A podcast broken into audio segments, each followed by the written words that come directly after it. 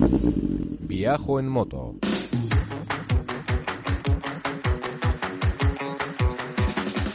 Un podcast de viajes, de aventura, de lugares lejanos o no tanto, y de grandes viajeros o no tan grandes. Hola estimada chavalería, aquí comienza Viajo en Moto, el programa de los viajes en moto. Con Roberto Naveira. Con traje de geisha en Asturias, en el norte de la península ibérica. Hablamos de viajes en moto, viajes en camión, viajes en furgoneta y mil cosas más. viajoenmoto.com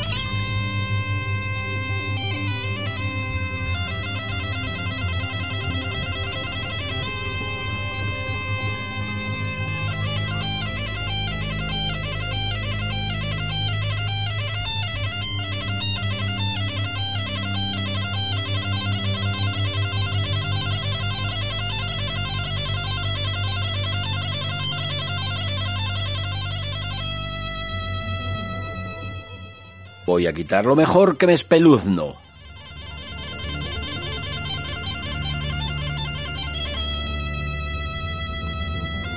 Hola jovenzuelas y jovenzuelos, aquí comienza el viaje en moto número 283, en directo desde Grandes de Salime, que es una población tranquila y apartada del mundaral ruido en el occidente de Asturias.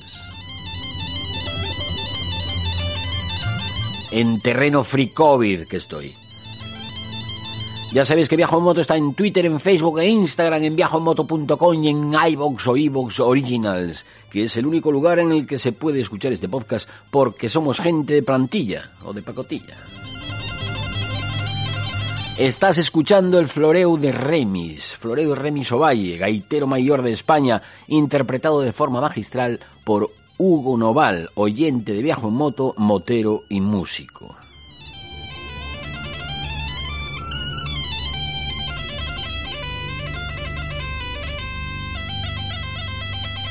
El año pasado, tal día como hoy, Hugo estaba mordiéndose las uñas porque Daniela estaba en el paritorio trayendo a Tiago al mundo.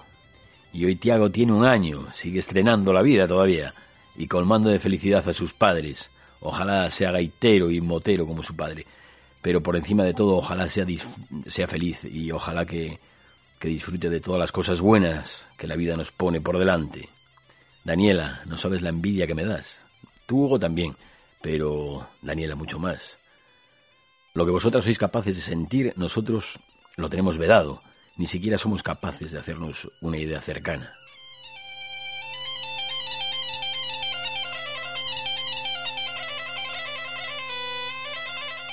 Hugo, el mejor estado del hombre es la paternidad, ya lo sabes. Dale un beso a Tiago de mi parte. ¿Cómo huelen los bebés, eh? ¿Y cómo huelen los bebés, muchachada? Es, yo no sé cómo es posible que un mico así de pequeño, que no mide ni medio metro, nos llene de ternura y de buenos sentimientos. A veces, a veces cuando cuando leo por ahí que alguien es capaz de hacerle daño a un bebé, a una criatura así, me lleno de odio, me lleno de mala leche y de, de, y de odio completamente. Creo que no hay mayor delito moral, mayor bajeza y mayor desprecio por lo que significa la vida. Os juro que esta gente saca lo peor de mí. Cuando hay un... Suelen, además suelen ser, bueno, déjalo. Venga, ya está. Lo que estabais escuchando, el, floreo de Remy Sovalle, es una pieza que robé del archivo de música tradicional del Museo del Pueblo de Asturias en Gijón. Es un extracto del programa Raíces, que estaba realizado por Manuel Garrido para la televisión española. Hugo, muchas gracias. Después de escuchar a Hugo, yo que tengo una gaita aquí, iba a decir yo que toco la gaita, no, yo que tengo una gaita aquí, en el estudio, la voy a cortar a trozos y la voy a tirar entre la leña para darle un destino digno. Porque conmigo no va a tener destino digno alguno. No hace falta saber de música para darse cuenta de que esto que tocó Hugo es dificilísimo de interpretar. A mí se me estaban poniendo los pelos de punta.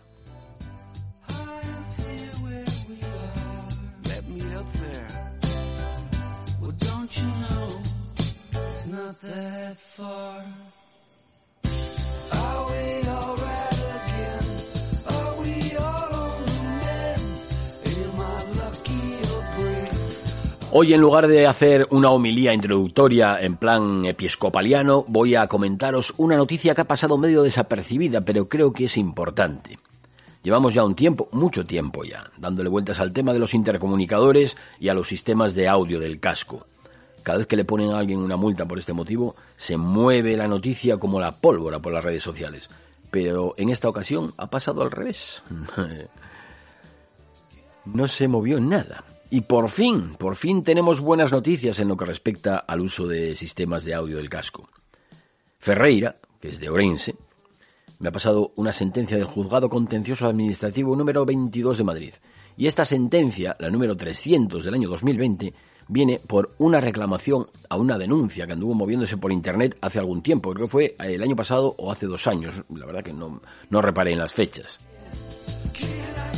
La denuncia sí que se movió bastante bien por Facebook, pero esta sentencia no.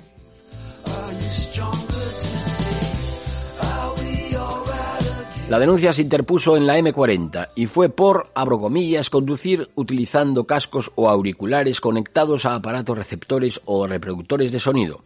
Conductor circula con dispositivo Bluetooth adherido al casco de protección en su parte exterior izquierda, cierro comillas.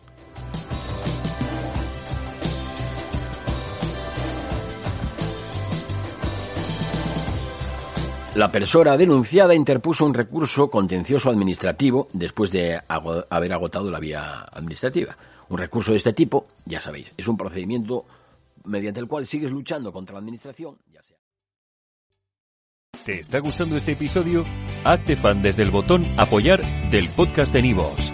Elige tu aportación y podrás escuchar este y el resto de sus episodios extra. Además, ayudarás a su productor a seguir creando contenido con la misma pasión y dedicación.